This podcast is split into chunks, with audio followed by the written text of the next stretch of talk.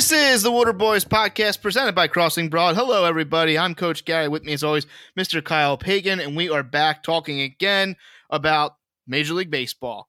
Um, the Philadelphia Phillies finally make the move that was obvious to everybody was firing Joe Girardi. It was round about time. I don't even know the name of the new the new manager. It's something. Well, you Thompson. better you better learn his fucking name. He's three and zero. He's batting a thousand. he's three and zero against who? Uh, the, the the Angels, uh, Shohei Ohtani, Okay, no, Uh, I'm, I just didn't know who they were playing. Mike Trout. Don't let the Uh, eleven game losing streak, twelve games now losing streak, get get to you. All right, that's yeah, sorry, I was. I was too busy watching the Mets versus the Dodgers. You know, two really really good teams. Are you a little bit scared? Is Of what? Any uh, of the Phils of the Fightins? Well, the only thing that I think I've said this to you a thousand times. I think once they start hitting, they'll you know they'll they'll kind of hide some of their blemishes, but um you know they've really buried themselves. And if I've learned anything about long seasons, especially coming off this Islander season, if you bury yourself at the beginning of the year, it's really hard to dig out of a hole. Now, on top of it, everyone's waiting for them. Everyone's like, everyone on Twitter is like, well, you know, the Mets are going to Met at some point, and it's, this, Mhm. it's like this can come back to haunt me. This team's really well balanced. I don't think they're going to, they, I'm assuming they'll go through a slump at some point.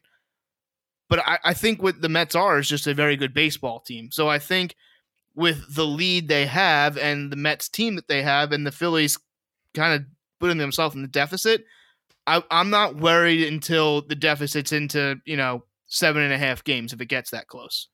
Can I admit something? Go for it. I kind of like the Mets. It's hard team. not to like the Mets. They're they're a fun team. I was watching the game last night. Eduardo Escobar goes for the cycle. Yeah, Who and you refuse to tweet about refuse to tweet Eduardo about it. Escobar. I mean, you got Pete Alonso. He ba- he bothers me because he's just this fat guy chugging around second base, third base. He's sliding into home like an idiot.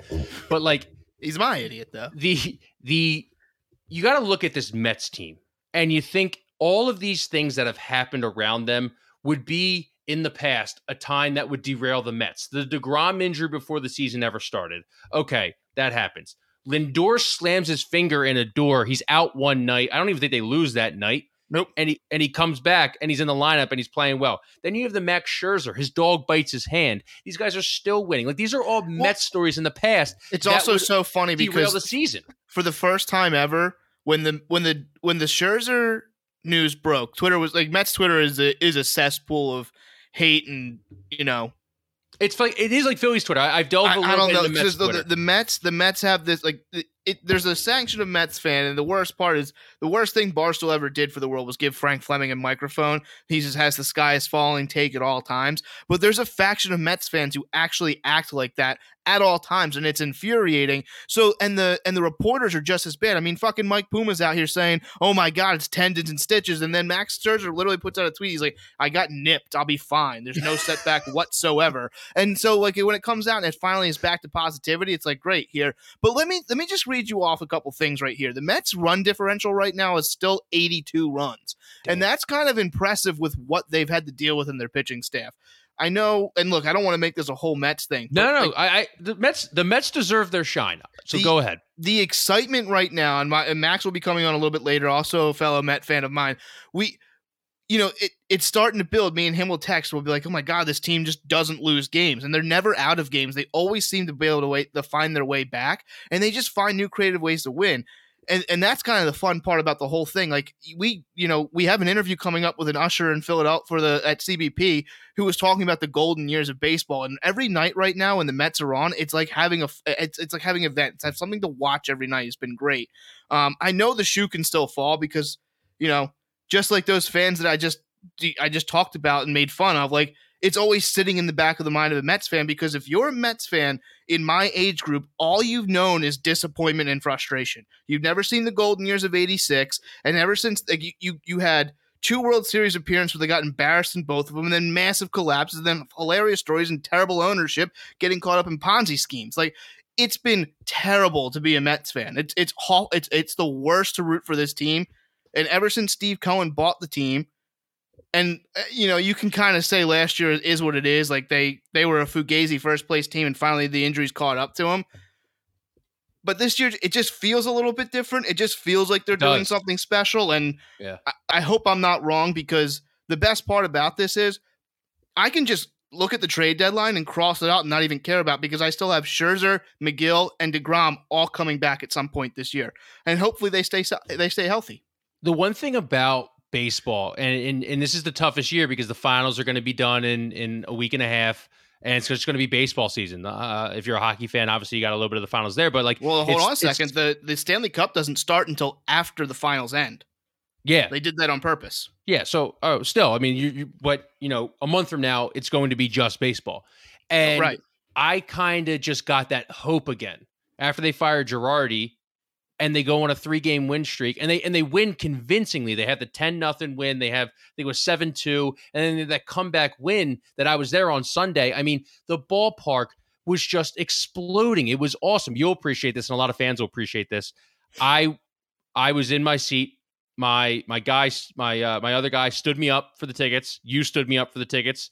I didn't uh, stand you up for the tickets. I told you, you pretty quickly I had softball. It's true. I had 10 other people that could not go either. Nobody wanted to go with me to the Phillies to see Shohei Ohtani and Mike Trout. And it's not like I did it like a, a last second Sunday. I asked people like Saturday and stuff. So whatever. So it's the seventh inning. The Phillies aren't hitting and whatnot. I moved seats. You know, I, I oh I, no, the stars weren't aligning. So I, I, went up to the bleachers by the CP Rankin bleachers uh, above Ashburn Alley, and I was going to watch the eighth inning. And once it was done, I was going to go home. And then with two outs, three two pitch, Bryce Harper ties it up with a grand slam. It, it, it was awesome, and it was all because of me because I moved and I and I yeah. realigned the stars. And then I went back to uh, went back to my seat for the ninth inning. Bryson Stott hits a home run, two two rows right in front of me. You can see me on the broadcast. You're like I don't know what it is. They're the, the Phillies guardian angel, the, the guardian of hot dogs and home runs. I'm giving my my right arm for, for this team. There you go, right here. It's a mean farmer's tan. You look like a plantation owner, my friend.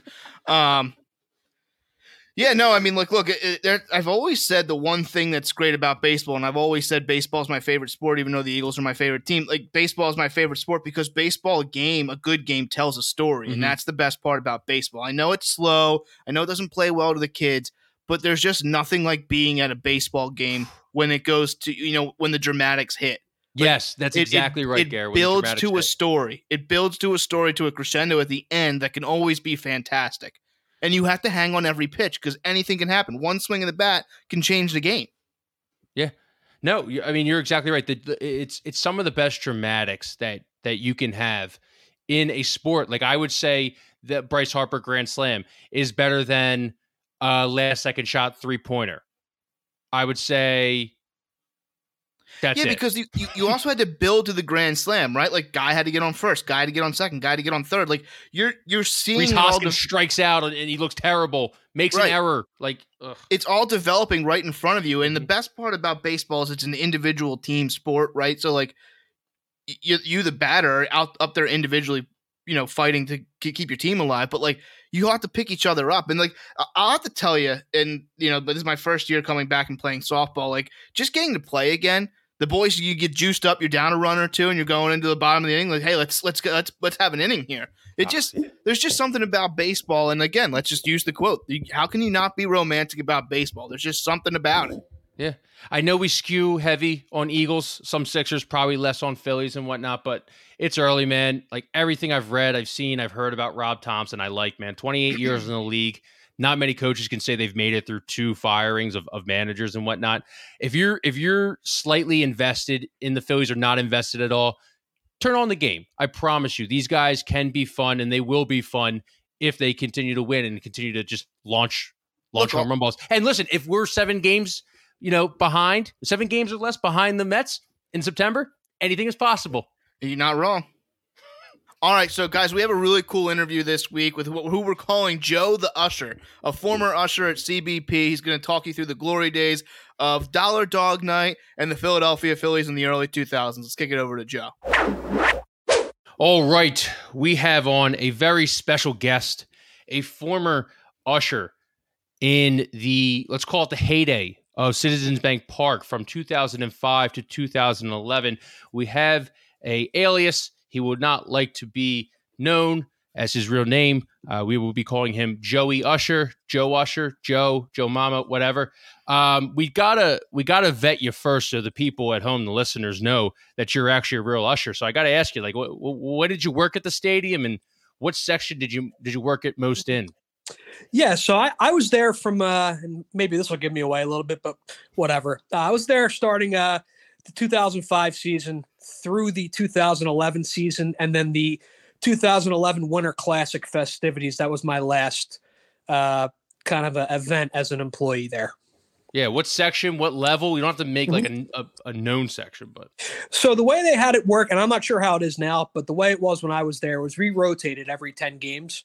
Hmm. Um, they called it random. It wasn't random. It was uh, we're going to put the people we like where we want them, Mm. and then we're just going to fill in everybody else everywhere else. So um, A in lot of the uh, 400 level for you then. four, yeah, so 400 level from like you know 428 to 434, and then 301 to like 310. Those were like the if they didn't like you, they put you up there. Gotcha. okay. And that's where you resided a lot. Uh, in the early days, yes. Okay, Yeah. all right. Gary, do you think he's vetted? Oh yeah, I mean that- that's that's that's pretty in depth analysis of CBP right there. Yeah, that's all I needed. that's really all I needed. Um, all right, so I don't know how much you know about me. I don't know how much you know about Gary or the podcast, but you know, I led I led a crusade to bring back Dollar Dog Night. Uh, called Senator Casey's office. They only had two on the schedule. They were done by May. It was supposed to be a good team. They're turning around right now. Uh, I was kind of pissed off that they they didn't um, have more Dollar Dogs uh, nights. So obviously Right. they put one on yesterday, September twenty first.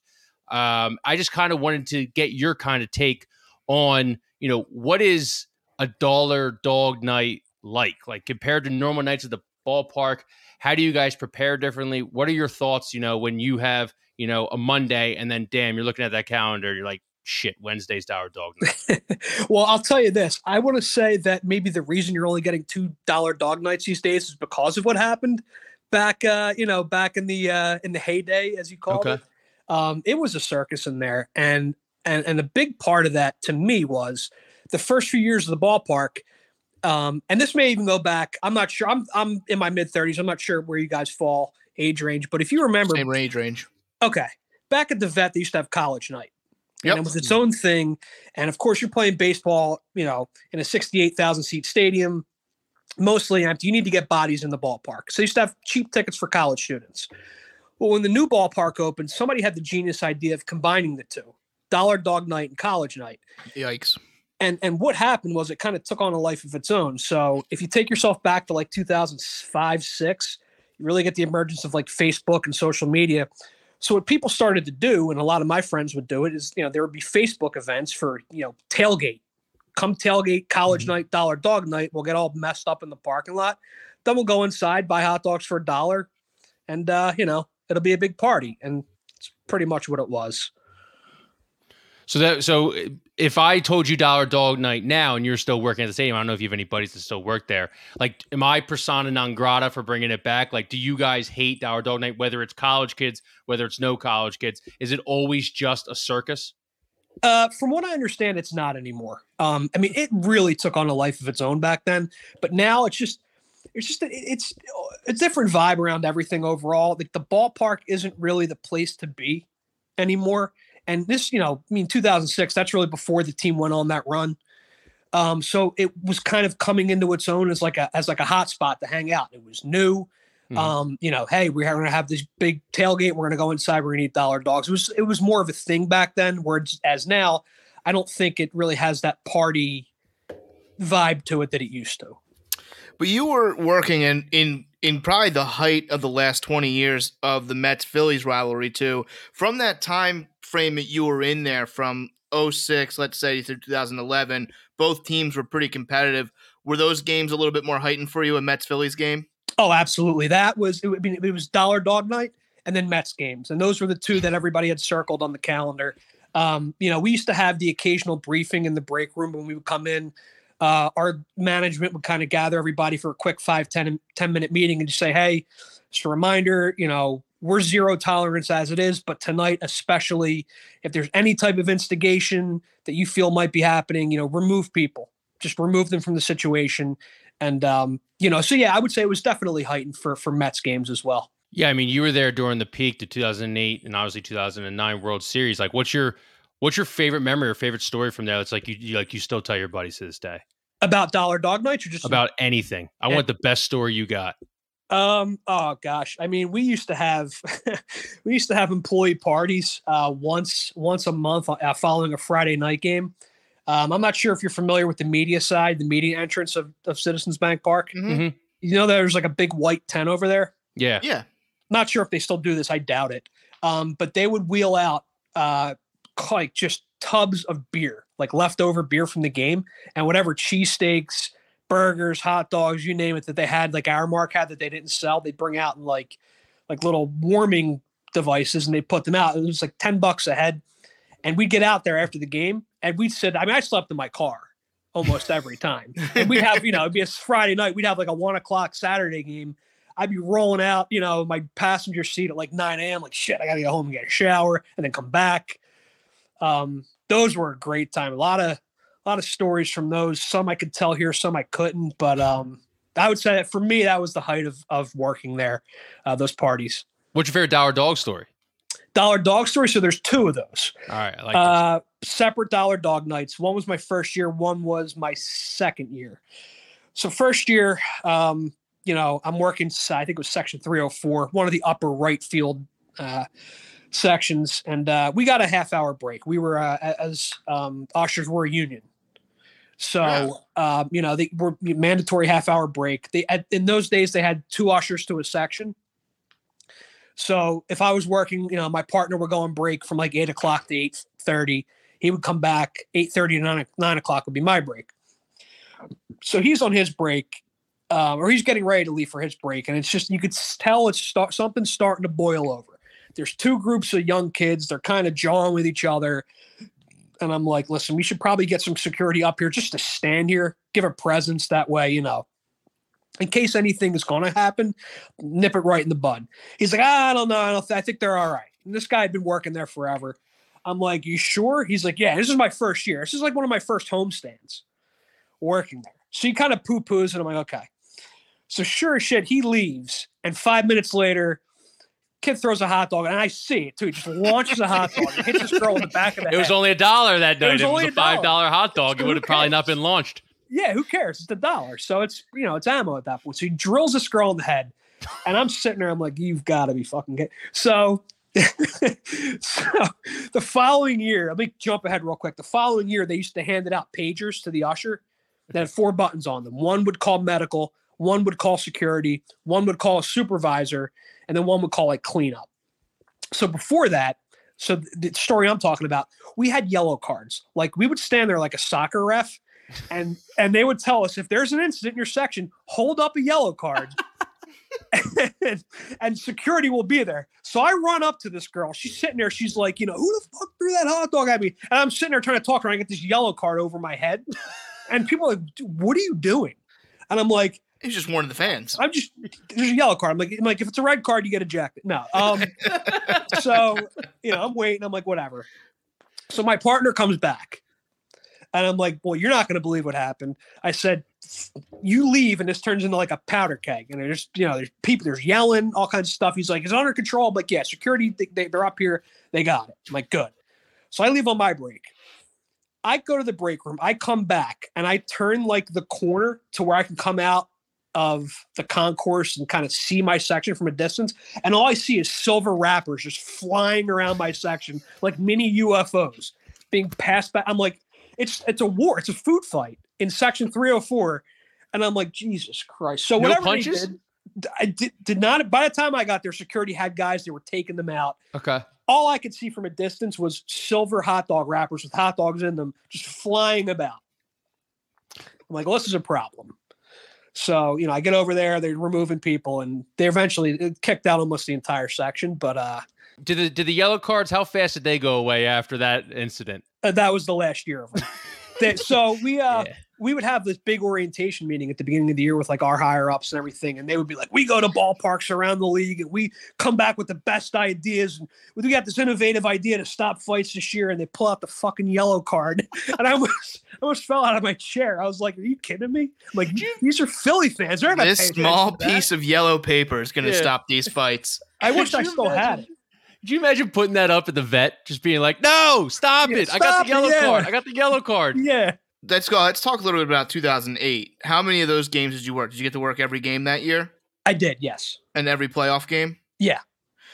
Do you think I, I, a lot of people will debate this that you know the 2008 um, World Series was actually more fun than the 2017 World Series? How would you compare? I mean, I'm sorry, the 2017 Super Bowl. How would you compare and contrast between the two? Because it, it did end the championship drought, but we also know the Eagles are the Eagles. So, what would you say the reaction of the city was like?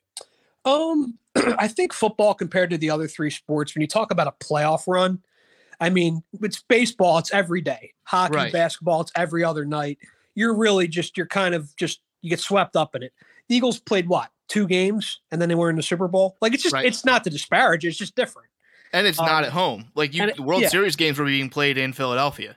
Right. So, you know, there, there's that buzz around the city. Not that there was a lack of buzz for the Super Bowl, but I just think a good playoff run in the other sports, it's just, to me, it's more fun because you get it every day or every other day. I couldn't agree with you more. I think that was I lived in I lived in Boston when they went on two uh, World Series runs, and it's it's it's the city. Like you said, there's literally a buzz about the city, and it's the best. Yeah. You wake up every day waiting for the game that night. It's, it's nothing like it.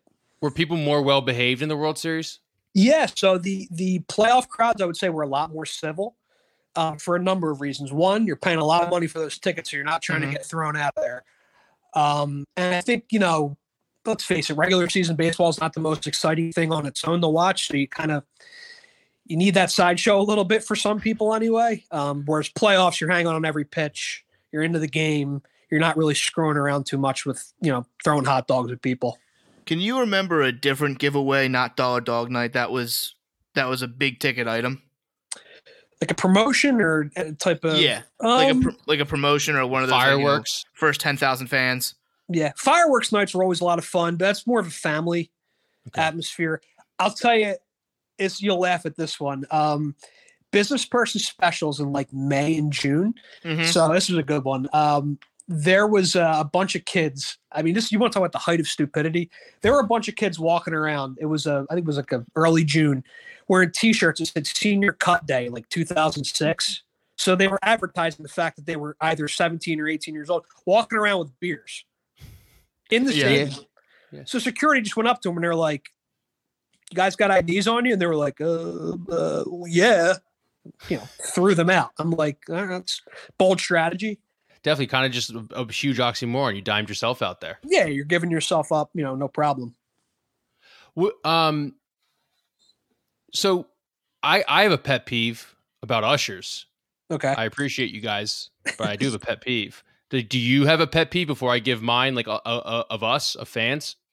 Um, look, as a fan, just stay out of the way. Just enjoy the game. Don't because as an usher, I don't want to give you a hard time. I don't want to give anybody a hard time. Listen, I I want to watch the game too. Yeah. Say, how much time? How much time do you think you guys get to watch the game? Pretty much all of it. Wow, that's a Pretty much gig. all because you know there's not a, it's baseball again. There's not a lot going on between pitches and whatnot. So um, yeah, we get to watch most of the game. So just stay out of the way is your pet peeve. Just stay out of the way. Just you know, act normal. You know, Yeah. I'll, y- y- the first two f bombs, I'll let him go. After that, Dad starts complaining. His young son's next to him. Then I got to say something, and it's like, That's come true. on, man. You know, Sure. And and my, my pet peeve is I have a beer in one hand, I have food in the other hand, and now that all the tickets are on my cell phone, right? you're asking me for tickets. I know it's your job, but sometimes it's like the second, third inning. I've already been there. Lady, guy, still asking me for ti- for my ticket, and now I have to shimmy or put my hot dog on the ground. Right. There's never space at those little there's silver never trays space. at the top. Yep, Right. there never is space. That's my pet peeve. If the ushers could just, you know, if you could just maybe let me go down, if I look like I'm aimlessly walking around like I don't have a seat, then come kick my ass back up and ask you for a ticket. That's what I would do. I would try and make a mental note early. If Mhm. I've seen, have I seen this person before? Yes. Go ahead. They're like, you need to check every ticket every time. Well, that's not realistic. Yeah. You're For probably sure. great at like giving ocular pat downs to people. Like you probably like you meet like I don't know if you have kids or anything, but you meet like your daughter's boyfriend. You're like, I'm gonna know if I like this guy in, in five or ten seconds. Oh, I judge people immediately. I still do it. I judge people. I'm like, I'll look at somebody and be like, you know what, this guy looks like a real asshole. Yeah, He's this gonna guy's be a you get problem kicked tonight. out of the 300 level. And guess what? He's a real asshole and he got himself in trouble. So I was right. Let me ask you this question. I've been to a, a a rain out game where there's a rain delay. The stadium empties out. No one comes back. And I'm sitting there with my buddy, and I'm like, "Look, there's no one here. We can go sit wherever we want." So we obviously go up to the Harry the K overhang deck, and I'm like, "Let's go sit in the front row." No one in this stadium. This usher must have had a stick up her ass. Would not let us in without a ticket. Yeah. Like, is that like a thing? that, Like you yeah. just you just can't you can't let them in? So I would let them in. And I Yeah. and, and what made my life a living hell was when I would work with somebody who was like the hardo. Yeah, You know. like what what are we doing here? If there's nobody there, if there's 600 people left in the stadium, just let me sit where I want to sit. Right. And that, and that's the thing. Like, you know, another thing they were really they they harped on with us is create a memorable memorable experience that these people want to come back. You know what? If you want to if you're not going to cause any problems, you want to sit down in the front row of the Harry the K section at the end of the night and there's nobody there, do it. Don't act like an asshole. Just do it. And I don't Yeah. care. Nobody everybody's happy. You know. It's like Yeah. a reward for for staying the whole rain delay. Yeah, and that was my yeah. that's the mentality I always had towards it. It was an all-time rain delay too. It was the one where the kid ran out on the field, slid across the the Oh, yeah. and, then, and then hid in the tube. Yeah. It was a always an all-time move out of him. I have another question for you. How quickly do they teach you that like the ball and play rule? I feel like some ushers just like don't pay attention and they just let people walk down all they Mhm. want. If the ball's in play, you're not entering the section. I'm sick. I, I hate when I'm there and I'm getting up and down for the same person 45 times in the middle of the third inning. Right. like, can we just wait till the ball's not in play? Yeah, so so the challenge that I had is the year I yeah, the year I started 2005, that was the first year that they put that rule in at oh. Citizens Bank. So I, not only were people pissed off about it, they also didn't know because they were used to just coming and going. It's not like a Flyers game where you can say, "Okay, the whistle is blown, the puck's out of play, go." It's Right. like, you know, if they're, you know, they won't let you down in the middle of an at bat. So if you got a guy up there working like a 15 pitch at bat, the guy's standing there with 18 buckets of popcorn and his kids are bringing his balls and he's like giving you that look and you're like, God, Jesus Christ, just strike out or something. Yeah. You know, Hey, they've they've like a bunch of TVs though around there now. Now you can watch. You know, you're on a seven second delay, but now you can watch. Like uh, I did Right. it the Yeah. other day. The Like, seven yeah. second delay is the greatest thing for the in game experience, though, because if you're Mhm. grabbing a beer and the crowd goes nuts, you're like, all right, I'll catch this in seven seconds. Mhm. right? Yeah, unless you see it up on the on the concourse. Yeah. Is there any stand or any food vendor that you wouldn't go back to for the ballpark because you know how, let's say, the sausage is made? um, you know, we had we had an employee break room where they actually had pretty good meals before us. It was like five bucks a plate. Um, so I didn't eat spend too much time eating ballpark food when I was there. Uh, I would occasionally grab a Schmitter. I still love Mhm. Schmitters. Uh, What's not- on a Schmitter? I feel like I need to try a Schmitter. so Schmitter is what the hell was it? It was like a it was like a Kaiser bun with like a, I guess some kind of it was like a cheesesteak, Mhm. but there was like onions. There was some like a thousand island dressing, a tomato, or some other Yeah. stuff, a salami maybe. I draw They the were really good. Thousand Island dressing. Um, yeah, they were pretty good, but um, yeah, I didn't really eat too too much ballpark food because they charge us full price for that too. You know, Damn. Do you ever hear Yeah. any like stories like, hey, don't go to, you know, I, there's a brewery town or there's like a, uh, the Shake Shack or the Manco and Yeah. Mancos or whatever. so this might kind of fly in the face of the whole thing you're doing right now, but I'm not a big hot dog guy. No, I don't that's blame you. I mean, there were seven tons of hot dog thrower that dumped out on the uh, highway. The, this, we know how the sausage is made. each yeah, one takes 30 seconds off your life. It's Yeah. not an appetizing thing, but I, I was yeah, I just I always kind of stayed away from the hot dogs. One thing that they did that they don't do anymore is I'm not sure if you're from, you know the Hatfield Grill. I don't know if they still have them where they make the sausage right in front of you. Yeah. So they used to make like have the they used to make the foot long hot dog right on the grill in front of you. Mhm. And on dollar dog nights, those were still a dollar. Oh, Oh, little And hack. People didn't know. People did not know. people didn't know. Ooh, They that's didn't know. actually that's awesome. That's a hack. I wonder. If, I wonder if they still do the. Do they still do the foot long? I, I I'm not sure if they do. And if they do, I don't know if they're still a dollar. That's my other question, though. If you're going to get a dollar foot long hot dog, why wouldn't I? I'd rather just have, I'd rather pay $2 for two hot dogs at that why? point. Foot long's a lot of work. Yeah, but it's fresh. It also fresh. gives, Ah, it also gives fresh. you, it also gives you more time to get memed. It, that's true. It's Yeah, true. it, like it gives you a lot more time to get meme. Like you know when you are like a you're any type of public figure, the first thing they tell you in like PR classes, don't eat hot dogs in public because someone will just meme you. Yeah, you get memed to death and you're done at that point. There's no recovering from that. That that hot dog will become a dick at some point. Uh, but it, sooner rather than later. Like I, Kyle has enough hot dog videos out there where I could Photoshop him just eating dick. Yeah, I that's mean, true. You, know, you win some, you lose some, right? Exactly. Were you there when the guy got tased? I was, and I was, you know, it's I was actually on the Harry the K's deck that night. It happened right in front of me. Oh, so you had a great There shot you at. it. Great view was looking right down at it. What uh, is is there anything like that they talked to you guys about? Like, I feel like that got such national attention that I feel like there had to be a meeting or two being like, "Hey, listen, we're not tasing anymore. I know you don't have a taser, but damn." It was brought up. I thought, the, I might- thought the taser was mo- very- tame. I mean, the I guy could- couldn't. They couldn't catch him, so they took him down. I couldn't believe it. I mean, I could still hear the thing clicking right, right in front of me. And I turned to the guy next to me, like, was that a fucking, t- does that he just use a taser on this kid? Meanwhile, the kid looks like a fish out of water on the ground. He's shaking around. Um, yeah, it was right in front of me that night. And I Yeah, that was- wasn't really family friendly. No, no, but you know, they got the kid though. So You you learned a valuable argue- lesson can't that night. I think every kid there lived a, learned a valuable lesson that night. yeah, don't run your ass on the field. Were you ever in a section where you had a jumper? Someone who got on the field? Uh, I, I off the top of my head, no. Um, but again, I wasn't. They weren't really putting me on the first level all too That's much. fair. Yeah, those So, bastards, I mean, occasionally, but you know, no, not really too often. Did that feel like you got caught up to the big leagues when they put you on the first level? Yeah, so they had me. It was crazy. Uh, I don't know if you remember. There was a night. It was a Sunday night baseball game. They were playing the Giants. Bonds was going after the record, like the all-time record. And remember the, the, the I'm sure you guys remember the visual. All the people in left field with the asterisk on the paper. Yeah. Yes. It was that night. Like the uh, Ruth did it on hot dogs. Yeah. Aaron did it with class that night. So they had me patrolling right field in case he hit a home run to like help pull the person who caught the ball out of the pile. Yeah, that's interesting. Yeah, so that was my and he didn't he ended up hitting into like the third deck. I'm like, what do you need me on the 100 level Oh, for? damn. So yeah, um, that's actually funny because I was at a game and Jean Segura hit his 100th home run. And he obviously wanted the ball back. So the usher comes down. A, a kid who was like, he, ha- he couldn't have been more than nine years old. He got the ball and he refused to give it back to Jean Segura. It was actually kind of an all time move by the kid. And his dad Yeah. didn't want him to give it back either. I don't know if they thought they what they were going to get for it and everything. Probably that's why What's had that? leverage. Have you had to, have you ever had to do that? To what, like negotiate on behalf of Yeah. the player? Yeah. No. So with with with milestone home runs, like you know, first home runs, you know, hundredth, whatever, um, they would always try and get the person to go to guest services, Mhm. and then guest services through like a team. I don't know if it was like a team rep or like a just like an equipment guy would kind of try and negotiate. I mean, if it were me, I'd want like maybe like, just get, get me a signed jersey or something, or Yeah. or a, something, and I'm not going to play hardball with you. It's your like I don't want Jean Segura's hundredth home run ball. What the hell does that mean to me?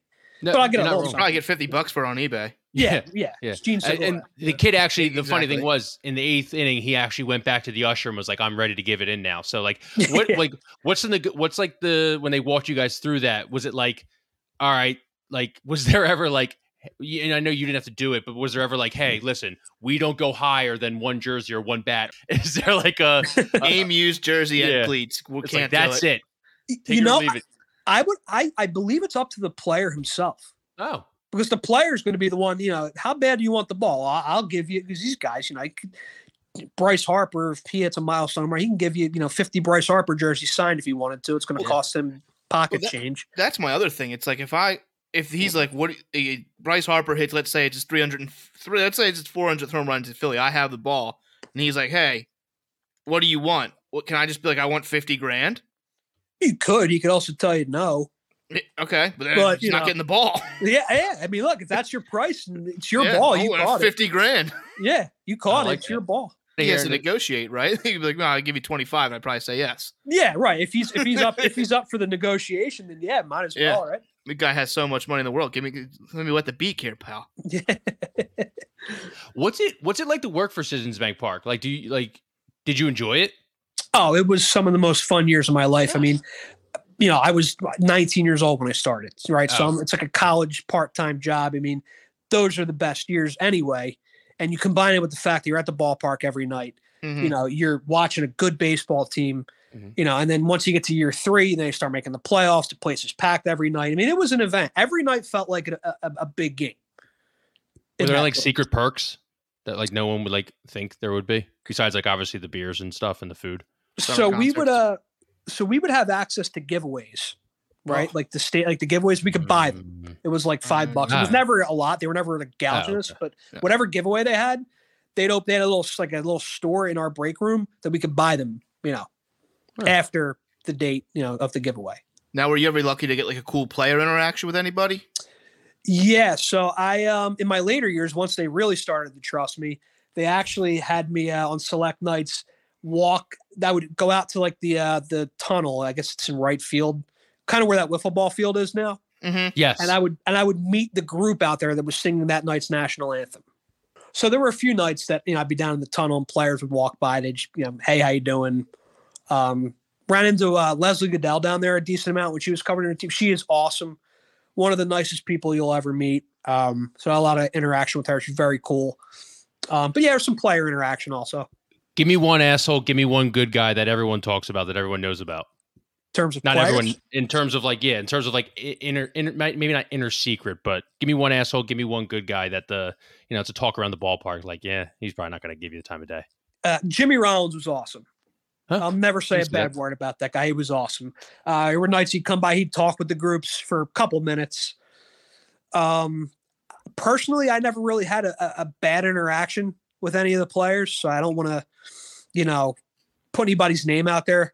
Just say Eric Bruntlett. We'll move on. Everyone forgets about him anyway. I heard, um, I heard that on, on the night of his starts, that uh, Brett Myers was not the most pleasant person to be around. But again, I never, Yeah. It's fair. I never experienced that It's personally. I, I don't know. Yeah. Yeah. Gary, you got anything else? You actually, let me ask you this question: your your top three memorable games when you were there, because you were there for a great stretch, and I imagine the World Series is in there. So let's remove that. But the other three, your other three favorite games. Um, so you know what? Even if you included that, that wouldn't be my number one. Okay, huge.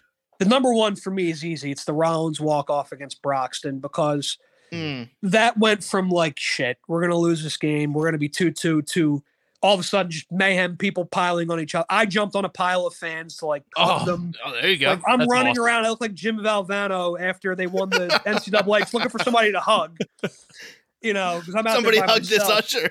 Yeah, I'm like somebody hug like Someone give this guy a hug. Yeah. so that was number one. Um, the what's his name night was really cool, even though it's the game itself wasn't the uh, the night that they killed Bin Laden, Oh, I was going and to that kind of circulated. That was a Sunday night game. That was a What, lot what of do you remember? You got to give us a story from there. I was like- at that game. Yeah, I was So working. was up, everybody else though. So yeah, I was working up in my usual perch, like section 305, up in you know nondescript land, and uh, The USA started- chants must have been radiating for the drunks up there. Oh, they were lo- they were they were loving it the most, you know.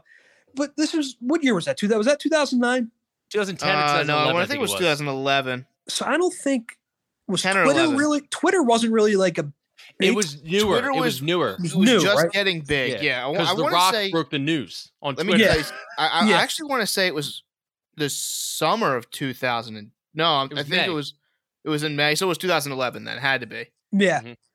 yeah, that was um that was pretty special. And then I think the uh the second game against the Brewers when Victorino it's the grand slam. Mm. That to me made that play that felt different to me. Like I've lived through a lot of Philly heartbreak, am I- as we all have, right? When he hit that grand slam, that really felt I've never felt like that in my life. I it felt like it just felt like they were meant to to do that that year. And Yeah. that's really what kind of kickstarted it for me. Interesting. I, I thought you were going to have the Kevin Millwood no hitter in there somewhere. Or Aaron before Rowand my running his face into the fence. yeah. yeah. well, Joey Usher, I hope uh, I hope everyone listening out there can now put a voice, not really a face, to an usher, and just know that ushers are people too, just like you, me, and Gary. Thanks for coming on, man. Anytime, guys. Enjoyed it. Absolutely hard hitting stuff from Joe there. Great walk, great time walking down memory lane. Favorite part of the job. interview. Um, I don't know. It happened like a half hour ago at this point in my memory. Yeah, it's true. You know, when he was rattling off his favorite his favorite moments at the end, and I know this is, you know, if anyone's doing the math, that was the last thing we talked about during the interview. But him not having like any of like there's a specific game, like specific moments, just means how much it meant to him at the time. But let's transition to your team, your town, your Philadelphia 76ers, and the the NBA draft. A lot of people are clamoring for me to continue to rank players based on their names. Everyone knows I'm the biggest NBA fan in the world. Biggest NBA fan in the world. I've watched over under zero seconds of this year's NBA. So let's rank some prospects. All right, I got a couple for you. And and for anyone who might be new to the pod, we're just ranking these off of off of names. Are they going to be a Hall of Famer? Are they going to be a sixth man defensive player Yeah. of the year? We don't know. Only Gary knows. Yeah. In that brain, as I'm saying it. Yeah, pass the test. You ready? Yep. Dyson Daniels. Dyson Daniels. Ooh, let me tell you something. He's going to be one of those gritty, maybe seventh man off the bench, plays defense. Think of a Markieff Morris, a Morris twins type of guy. He'll get under your skin. Um, he's going to be a guy. He's a glue guy you want on your team. That's that's what he is. All right. Benedict Mathurin. Bust. He's gonna be one of those guys. guys sounding names. Yeah, no, it's not that. It's just Benedict doesn't really play well. I expect you to be a British actor and, and doing Doctor Strange movies if your name is Benedict. But you know, Benedict, I'm I'm out on him. What if I just gave you like Benny Mathern? Benny Mathern's a better name then. So Yeah. like so Benny Mathern's a white guy who hits threes in the corner. Okay, he's black. Okay. He's a black guy who hits He's, threes he's in the black corner. guy who hits threes in the corner. Yeah, fine. Johnny Juzang. Pass.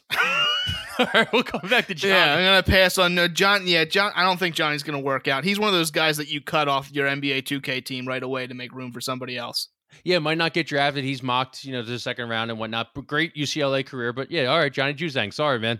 Um, He's he's that guy that when you when you go to play with the Bulls and you look at your roster on 2K, he's like a 64 all the way at the bottom. You just cut him. but right he's away. really good though. No, no, he will be the guy I tell Oh. you in, in 2K that you'd be like, if you only play 2K and you don't really watch the NBA, my buddies are like this all like the time. early Klay like, Thompson. Early Klay Yeah. Thompson. they're like yeah. this guy is amazing, but like he's good on 2K. He's not good in like real life. There's Yeah, there's a difference. Greg Ostertag, unreal in NBA Live. Mm-hmm. Mm-hmm.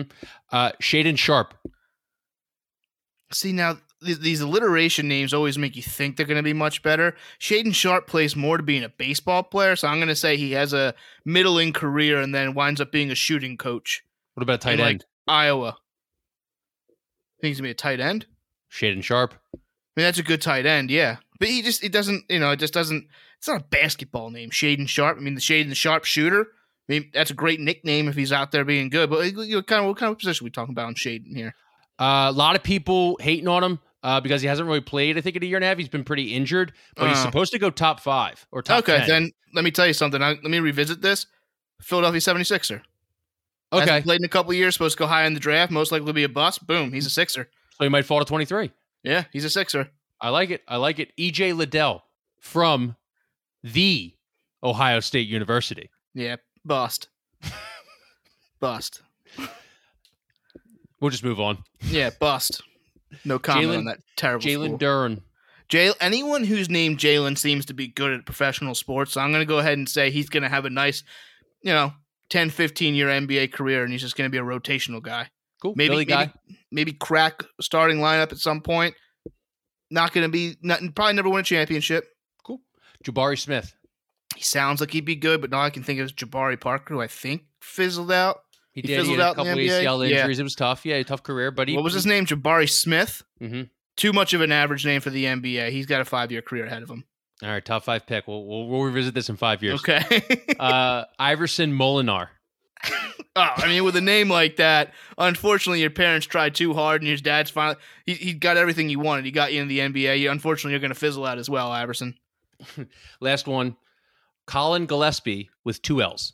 Okay, did he did he go to Villanova? You did go to Villanova. Okay, Philly. He's it's a Philly school, so uh, I'm going to go ahead and say six time NBA champion, Collin Gillespie, six-time NBA champion. Six-time NBA champion. Yeah, All right, shout out Steve to Collin Kerr, and then a Steve Kerr like coaching career after. Oh man. Yeah, Okay. So he's going to be playing with one of the greatest players of all time. He's going to Yeah. hit some big shots in the playoffs. Might come off the bench a little bit. him and his end of John his career. Morant. He's going to be the he's going to be the the piece when John Morant goes on his eight time eight time run. Damn, you big John Morant guy? You got lost? No. I just I just picked a young guy that I know was good. Okay, not Zion. Yeah, I mean he's big. He's a big boy. He is a big, big boy. boy. Yeah. He did. He he he he, he uh, threw down that 360 dunk, and the hardwood literally like almost shattered below. Now hold on a second. I'm pretty sure I read that that was like a rehabilitation course where it gives more. I think I think it's made of like there's something underneath it where it gives. I I saw what these eyes saw. Let me tell you what. I'm a big boy. He's a big boy. I got you back on this one. That was a If you- rehabilitation court. If you want to carry the water for Zion Williamson, you go right ahead. But that's I him- saw what uh, these eyes saw. Bring him to Philly Anything else? for today's episode. Well, in general, Well, before we kick it over to Max, no, we'll kick it over. Let's we'll kick. You know, look, everyone knows big NBA draft guy. All those are probably hundred percent correct. Anyway, well, we if you aren't living under a rock because there's really not much going on. There's golf's making some interesting headlines right now. So we bring on our Saudi golf expert Max Kleiner on the LIV Golf League and the future of the PGA. all right, this is our Saudi and Arabian golf correspondent, Max. Yeah. Also, Gary's. You guys aren't blood related, right? Uh, no. No. Also, Gary's uh, brother-in-law. Um, if anyone has seen, and you probably have, it was the, the headlines were everywhere today. It was a pretty slow news day. Besides the LIV Golf League, Saudi Arabian Golf League, uh, backed financially by the Public Investment Fund, which is a Saudi Arabian fund that's six hundred billion dollars in it. Um, they're paying everyone. They offered Tiger uh, north of nine nine figures, high nine figures. People are saying six hundreds. People are saying eight hundred million. He said no. Loyal. Phil, on the other hand, he got about 250. DJ got about 125 million. It starts tomorrow, Thursday? Friday. Starts Friday. Oh, because it's a three round Yeah. tournament, Yeah, it's only 52 holes. 54. 54. holes. That's 54 why it's LIV because the uh, Roman numeral. Yeah, yeah. So basically, like I kind of want people. I think people kind of have a grasp of it, but they don't want to like go research something else because they're like thinking about the Sixers draft. They're thinking about the Eagles coming up and Yeah. whatnot. The Phillies are doing what they want to do, but no one wants to like research something else. So like, can you kind of tell people what this means for like the PGA Tour and kind of what this means for golf? It's it's well, put it this way. It's a competitive tour that's obviously brand new. Um and and like you you said, backed by um some polarizing to say the least money.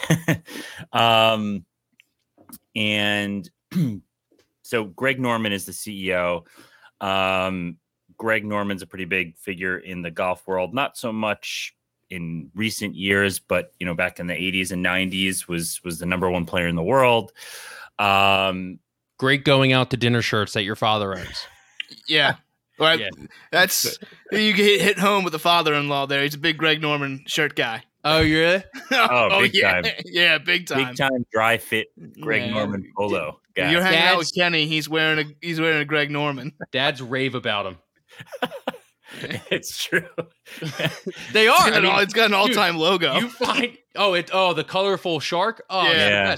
dude you find one shirt that you like like I'm a big H and M guy right now. My girlfriend bought me an H and M shirt.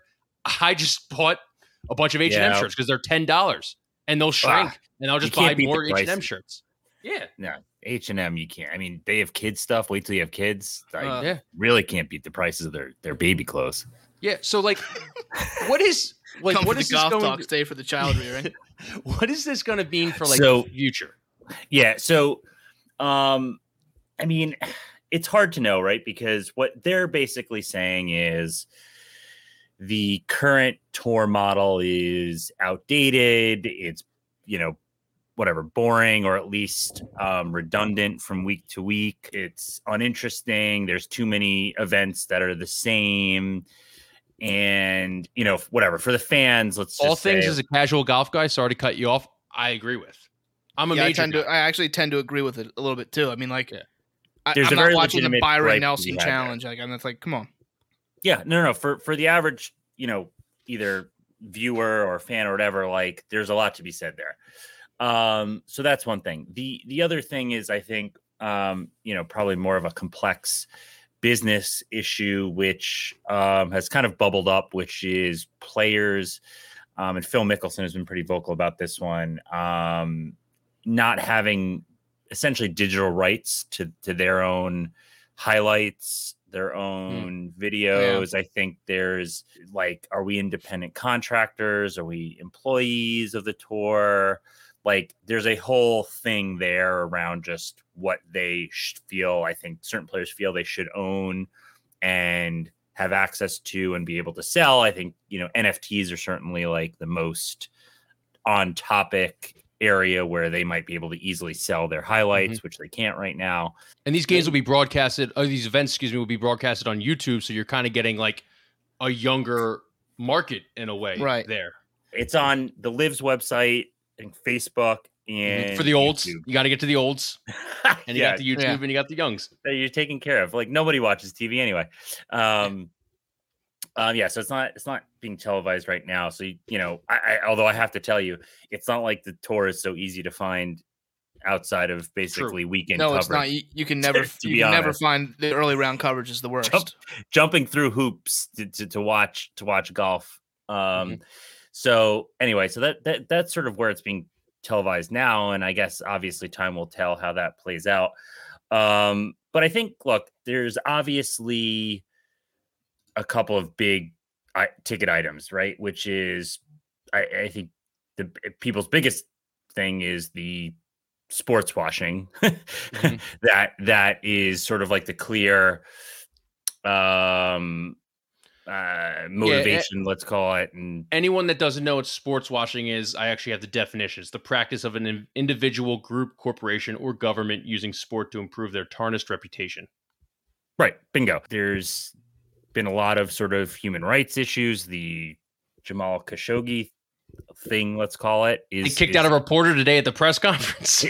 is front and center. They kicked out a report. You know, um, that is where I think a lot of people have a problem with with this this whole situation. Is it is like you said, it's it's there's a lot of sort of like whatever ethical and moral issues with just ha- like who fu- who is funding this. But I'm sitting here and I'm reading the format of it being a team to a season with a championship. Like, there's obviously a ton of potential here. Yeah. Well, okay, so so there's that. Then you have the format, which I think like by and large most people would be like, okay, like if this wasn't being funded by these guys, like all right, I'd check it out. Like who, you know, whatever, who who wouldn't be down for like an interesting format, different stuff, switch it up. It's only eh, at least now planned to be 14 events per year. And great, cool. Let's try it out. Now, what from my perspective, I think I think the I I think the format is like whatever, like a little lame. I think like they they they have a first of all they're 54 whole events there's no cuts and there is a ton of money up for grabs Mhm. with a you know as you noted several big names getting huge sums of money up front so like from a competitive standpoint it's pretty watered down they are making bank basically no matter what and these tournaments at least at this point are sort of meaningless from a you know whatever history it's not a major you know what i mean like Right. there's no history here it's like okay cool you won this event that is the first of its kind type thing um It's golf's version of the XFL. I think it was the USGA CEO was talking, and he sort of actually likened it to the USFL, which was his point was that you know, look, if you have a shit ton of money, like you can prop one of these sort of uh, new leagues up, but Can you make it staying, viable? Yeah. yeah, keeping it viable, keeping it around is kind of the hard part. so that's what I want to ask you. Like, all they need is like, like obviously Tiger was their crown jewel. If they could have got Tiger, they would have they would have gotten eyeballs on it. And Phil's a good draw. Don't get me wrong, but Phil's also over. He's on the wrong side of fifty. Um, you know, DJ does he really move the needle as much as he Let me tell you something. DJ doesn't move the needle at all. If people say Yeah. DJ is playing golf, I'm like, cool. I'll ch- Yeah. tune in next week. But like, how far away are they from like, you know, these these getting these young guys, getting a guy kind of out of college? You know how in high school right now, um, they have that overtime elite where you can go play at uh, overtime elite and get paid a hundred thousand dollars a year and whatnot, and and uh, you have to um, forfeit uh, your college eligibility.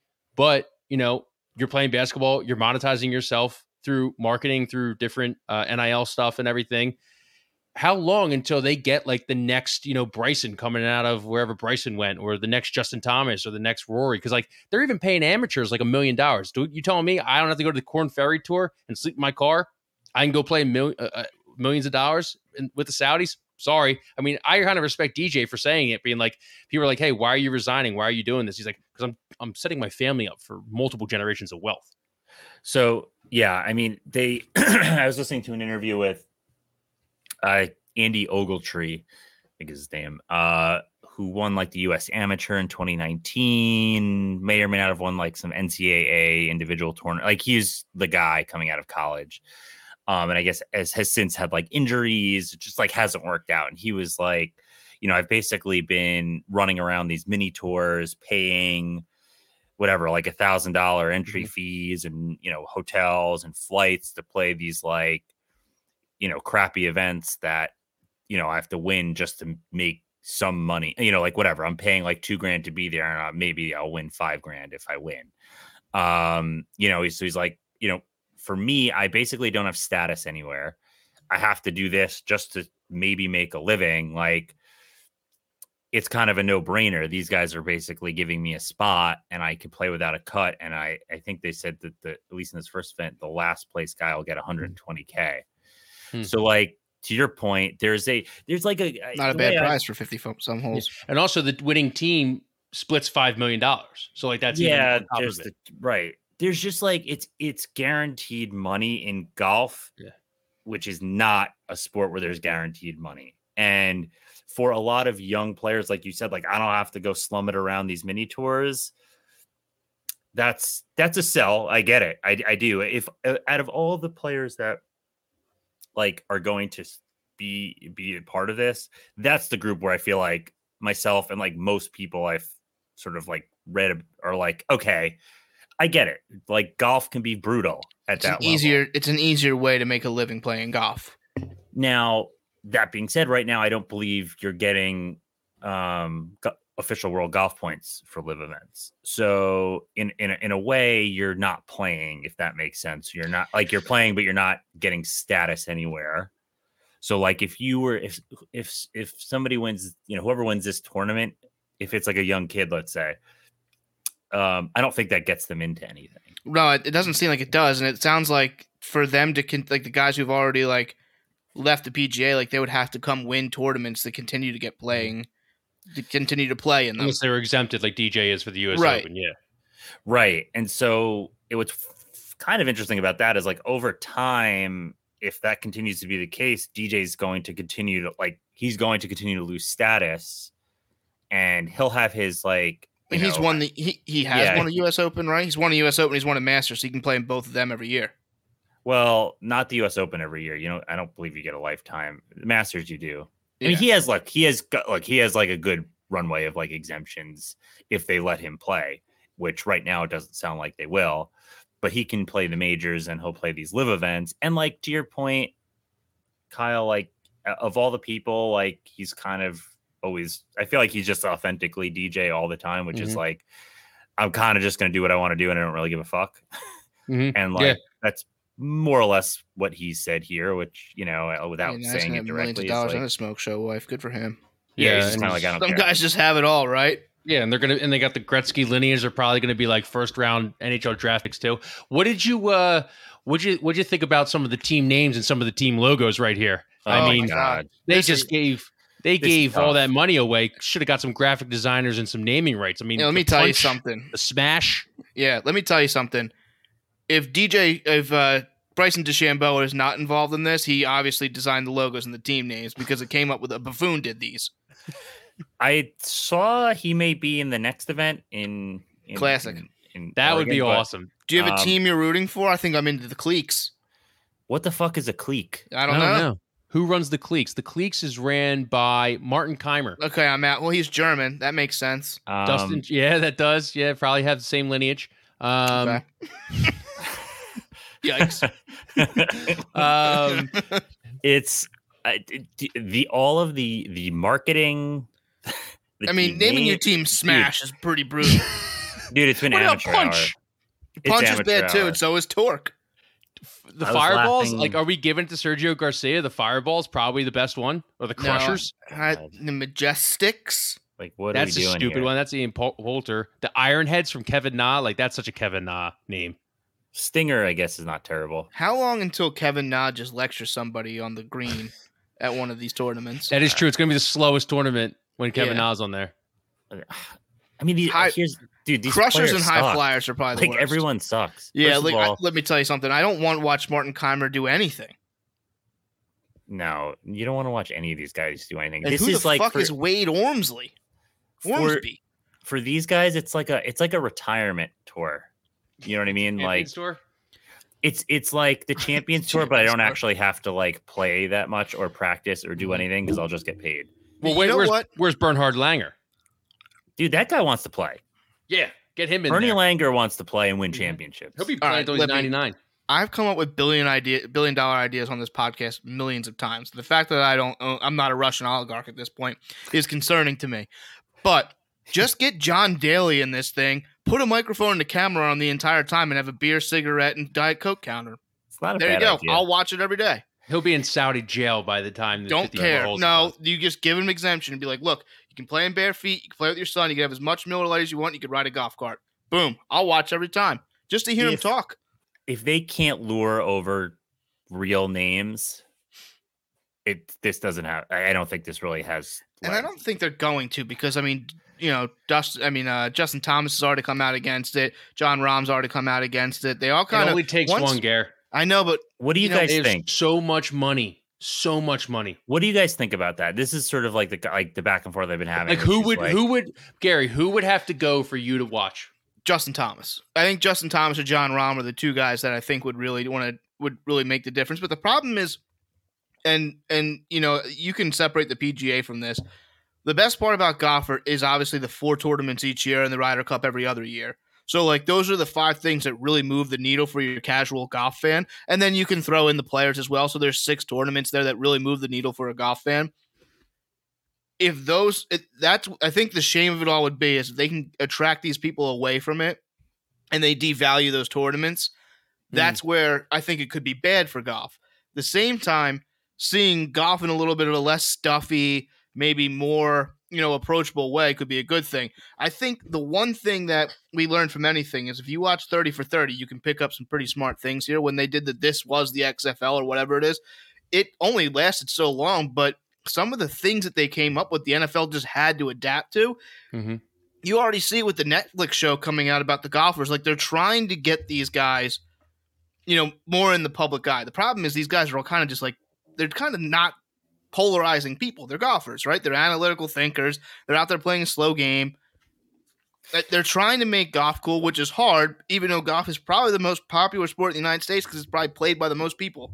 You mean that marketing uh, reward they gave him for being the most marketable when Tiger just tweets one thing Yeah. and he gets like a thousand Yeah. retweets and wins? yeah, right I mean, there? like, look, that it's it sounds like the PJ and, and Major League Baseball need to go into a room with like a kid with an iPhone and be like, "Hey, look at this. This is how I see your stuff. So, can you put it on there for me? Thanks." I think there's like I, I guess like uh, you- probably like a longer discussion, but like for me, I think when you go from being authentic to like manufacturing either like drama or manufacturing like excitement Right. is where I think it just crosses over to being lame. And like, like, there's never gonna be like this live event's never gonna have. Like I'm not there's there could be a really cool ending, but I'm not gonna be like, oh, I can't wait till next year's live event in Los Angeles. No, you're I can't wait for it. Like not like where I'm like, you know, the calendar turns to whatever month it is. I'm like, I know the Riviera's coming up. I really like that golf course and I love this tournament. I'm gonna watch it. You know hmm. what I mean? that's it and and look right now it seems like they'll be able to get into the at least the us open i'm sh- i'm sure they'll be able to get into the open i pga they may be able to like say no. The masters i mean augusta's going to do what they want to do. They're not going to say the no to Masters can do whatever they want. um the players they, they, won't get into but you know I, I don't know. I think it's interesting to like think about like obviously if all these guys cared about was money they'd all be there right now right? Because these guys are just writing checks. Like Jon Rahm, boom he'd be paid for the rest of his life. Jt boom morikawa boom Right. rory boom tiger obviously boom Maybe Rory So, should like- go because they can't win on tour either. yeah. But like I think there's like I don't know, I just feel like you could be cynical and be like eh whatever, all these guys care about is money. Eventually the money will draw them over. I j- I like I don't know, maybe I could just be it could be just naive me being Well, naive. good- but I feel Go like back- some of these guys like legitimately like I, you know, like Jon Rahm, I think wants to win major tournaments, and I think he wants to like win legitimate golf competitions, not nonsense. And I think Not a lot of the bigger players are like that. Going back to Gary's XFL point, like he's he's exactly right. Where like they could take a lot of this stuff from LIV. The only problem was the XFL wasn't wasn't backed by six hundred billion dollars, and that's the only thing that we're or, we're looking at this like big elephant in the room, and it's the biggest elephant you've ever fucking seen, like the Margate elephant. Like that's how big the elephant is. You talking Lucy right now? I'm talking about Lucy right now. Okay. That's the Saudi Arabian elephant right now in the room. Yeah, I, I think the I think the one thing the money's going to be definitely nice for them, but they don't have they just don't have the story and the history. That's the problem. They don't, but if if if the PGA Tour and them can work together, and the casual fan like myself only cares about the majors, that they might not get the Tigers, the Rorys, the Justins, all those guys, but they might get you know the next Billy Z or the next Collin Morikawa or the next Bryson DeChambeau coming out of college. Be like, hey, you want to see me dangle this five million, this ten million, this twenty million in front of you, or do you want to go play? You know, they don't really have to play on the Korn Ferry because they usually are exempt from that. But like, do you want to go play in the PGA and you know you might be able to eke out two hundred grand? Would you ever watch? It's uh, without trying to make a total double negative. Would you ever watch like not the best players in the world? No, that's why no one watches the USFL. I mean, the USFL is going on. No one's talking Yeah. about it. You know what I mean? Like I think there's that's like a major hurdle is like no one like you said like I don't watch golf you don't watch golf unless it's the majors. So basically you're saying I'm only going to watch golf when it's literally the best players on the planet playing in the four most important events that exist. Mhm. That is Yeah. just such a big hurdle that live oh actually will never they have need- because they- the they majors to- are the majors. Yeah, they need to be able to manufacture something that feels big. Something has to not- feel big. you're not going to have the Ryder Cup. The Ryder Cup is organic. Like their team, Right. no one's going to care about their team events. What, so what I'll ask I you this: Do you think the Yeah, yeah. PGA will be in trouble once Tiger kind of retires and like he's not Tiger anymore? Which I, as a casual guy, I think they will. And I think once again, going back to the big Saudi Arabian elephant in the room is they can wait out the PGA Tour. They can wait out, you know, Tiger kind of getting older. You know, Rory's not winning anything. JT getting older and everything until it's like, all right, now they have the hottest young guns in, and I think this might just be a long play. Oh, I'm sure it is. I mean, I don't know what their like business goals are. Like, I, I would, I like, I Oil. don't, make I don't. Oil ain't well. Well, I, I'm saying like, I don't think they're putting money into this for like an ROI. I think that you know, I think they're doing it for other reasons. Um, which Well, they're definitely doing them it for an. ROI. maybe like if their goal is like a true ROI, then there is a short time horizon, right? Like you're not gonna like for the look at how like look at how much money they're doling out. Well, oil's They- renewable. What? Oh. no, no, no. I'm saying like ROI on on this tour. No, I'm saying, right? but They're- oil's renewable, so they'll never run out of money. uh, yes, fair. But they are like they have to make a lot of money on Tell this that to Elon Musk. to turn an ROI, and that creates a time horizon, which I don't yeah, know. this is a like- six hundred billion dollar fund that's just not going to run out anytime soon. No, it's not. But I guess what I'm saying is like if they want to make money on this tour, that is a, whether their money runs out is irrelevant. If they're not just going to keep pouring that money into something that's like a sinking ship, unless they don't care about turning an ROI.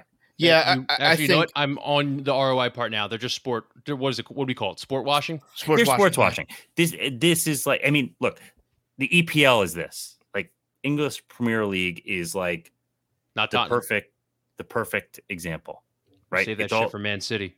it's owned. Most of the teams are owned by, you know, uh, Saudi LeBron James. princes, whatever, oligarchs, Chelsea. Hello, like, you know, that's the blueprint, I guess. Um, and so like, if you can wait it out, but like, people fucking love soccer, so like, that's a money making machine.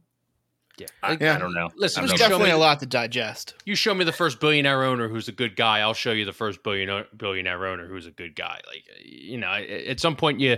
I know we can do You're all this hemming and hawing about you know Josh Harris might not be the greatest guy in the world, but we're still going to watch the Sixers. it's a point it is a very legitimate point and i think the- that's probably where these guys are coming from saying like you got all this stuff going on and you're going to now draw the line at our like upstart golf tour yeah, know, exactly. i think that's probably what greg is Greg- you know whatever i don't know there's a lot name there- basis. well, a lot of people hate him, and I think that also Not a has shirts. problem. Not his shirts, and that's and now we're now we're first full circle. That's Good how you work. pull full circle. All right. Max. We will be paying attention to LIV Golf League.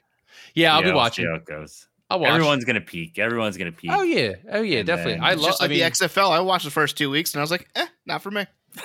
Yeah, I, I mean, that's, That's exactly how it's going to go. It's just there's six hundred probably how billion it's gonna dollars go. behind it. listen. it- yeah. there will be a time in the summer. I'll tune in to to LIV golf because there will be nothing on. Phillies Can you be bet playing. on it? If you can bet on Yes, it, I'll probably bet. be. Yeah, I'm okay, then sure there. Then on here you go. There's half the bet. I don't know what Yeah. books, but I, I feel like I saw. I saw a DraftKings article, so I'm guessing DraftKings will have it. Will have There the you go. And I'm sure Crossing Broad will have some kind of betting guide to live up. At Actually, that's awesome. We will sell our souls to the. Uh, well, I will sell my soul to the. In fact, I think Kyle Scott, if you're listening, I just found my job at Crossing Broad. I'll take 185 billion dollars, please. as analytical as always, thank you, Max, for your takes on that on golf. that wasn't nice to say that about our guest. Oh no, he's uh, first of all, he's not a guest. He's my brother-in-law, so I can be as mean to him as I want. Um, I listen. That the one thing you like about Max, is you always know you're going to get a good answer, but then after that answer, he's going to ask you a question, which He's a thinker. fantastic. He is a thinker. And sometimes you, you think a lot and it takes a little bit to get the words out, but you know what? He's always, always thinking. And that's Have- why Have you have you heard of the game Settlers of Catan? I've heard of it. Yes. Okay, so I've played games of Settlers of Catan with Max. I, I basically have to clear a schedule to play that game because there's some decision making that has to go on. And good lord, he he's really thinking it out. Problem is, he most likely wins half the time because he's. I'm over there just trying to play a game. He's over there trying to conquer the world. He can outwit, outlast, outthink. Yeah. He he should go on the Survivor. I think I think he would go far in Survivor, or he would think himself out of the game. But Because people wouldn't be able to get a word out of it. they'd him. be like, "Hey, buddy, who you voting for? Christ!" But no, we all Imagine love the- Max, and it's Imagine the video that had to go on the cutting room floor of Max just like thinking at the at the Yeah, podium, right writing the "Oh, sharpie man, down. who am I gonna vote?" Jeff But- Probst getting on But his the, cra- the crazy thing is when the when the answer does come, it's usually spot on. It really is. So thanks again to Max. What are we ending with today? I know um, we have a lot of things to talk about. We talked You about love the what's dynasty. trending. I do like what's trending. It's just fun at the end. But do you have anything else you want to talk about before I give you some what's trendings? No, no, no. Give me what's trending. right, let me give you some what's trending. The first thing I found is which two sitcom dads are you keeping around? Somehow this got on my what trending thing. So there's there's six of them. You have to you, you have to cut four and keep two. I'm going to read them off to you. You ready? Did I lose Oh, you? uh, Sorry, sorry. Yes, my fault. Was that not trending? I was I was shaking my head when I forgot this is an audio platform. Yeah, it's an audio platform. So here we go. This is here's your six names. You got to cut four of them out of here. You got Tim Taylor, Danny Tanner, Philip Banks, Carl Winslow, Dan Connor, and Al Bundy. Oh wow. Okay, so so keep Danny Tanner. You can only keep two. Oh, I can only keep two. Oh, yeah, the other um, four are gone. See, you know, let's get a little sentimental. Dan Connor reminds me of my father. Big burly guy, bushy Okay. hair and everything. Danny Tanner. Shout out to Temple Zone, Bob Saget, R.I.P. Didn't know he went to Temple. and Ted Bundy and Bill Cosby did too. Diplo did too. Um, and then uh, Diplo did too. Dan Connor and Danny Tanner, the the two Okay, Dans. you're keeping the Dan. So I would I'd probably keep Philip Banks. Dan, and- who's still alive from there?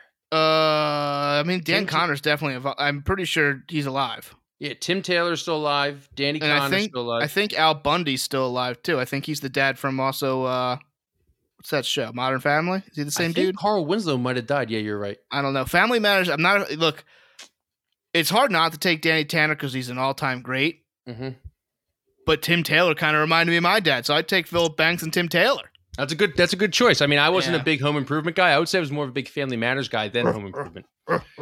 Yeah. Yeah, do the grunts. Yeah. Um, let's see what else is trending here. Um, Variety has Joker two. You watched it with your mom. You watched the first one with your mom. Are you excited for Joker two?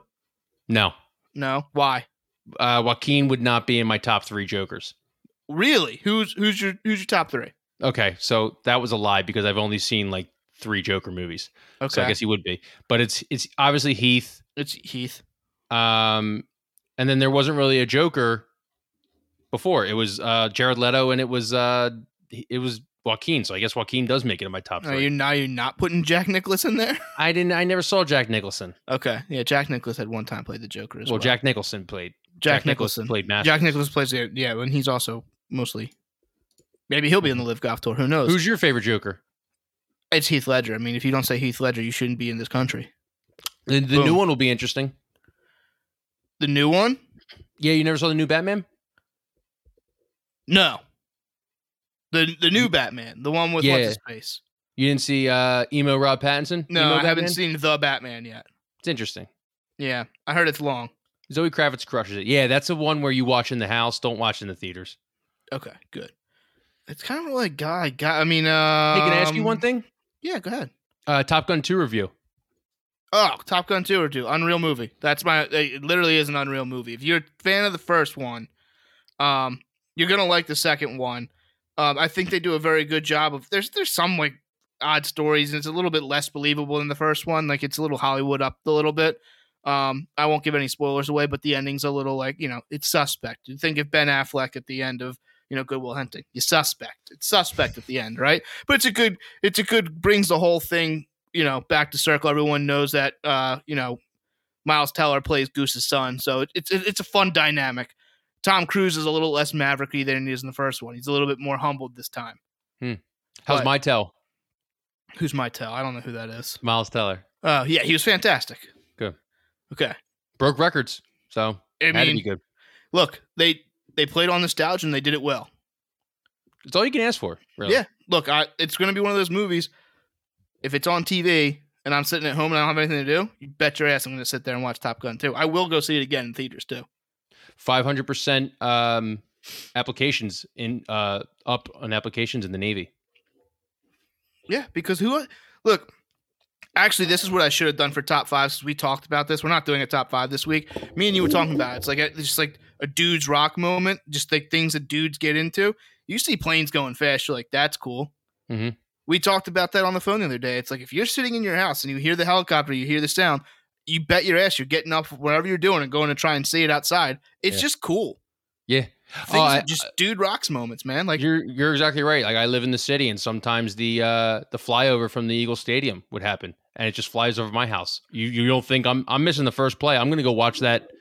I'm oh, missing the kickoff. 100%. Yeah, I'm gonna watch that thing fly over. It's most likely going to be a touchback anyway. I'm going to see that go- Mhm. go over. How many times are you going to see that? Not a lot. Not a lot of Yeah. stealth bombers come around here. No. so I was at the Michigan game one time, and the stealth bomber flew over that, and I'm like, that was the coolest thing I've ever seen in my life. It's awesome. I think it's you know I, I think it's a little overrated, but man, until what, you're the there, flyover? yeah, you know, it's a a waste flyover. of taxpayer dollars. A lot of people. Yeah, get yeah, yeah. Joe Buck and Troy Aikman. Um, let me t- let me tell you something. Is there any more of a dick tickle that doesn't work out at the end when the flyover just turns out to be a helicopter? You're like, fuck. Yeah, the uh, that Give me a happened at jet. the Army Navy game. Yeah, Blackhawks don't do it. Like, cool, but I want to see something go really fast. Yeah, yeah. The my Blackhawks ears go really hurt. slow. Yeah. No wonder that thing went down.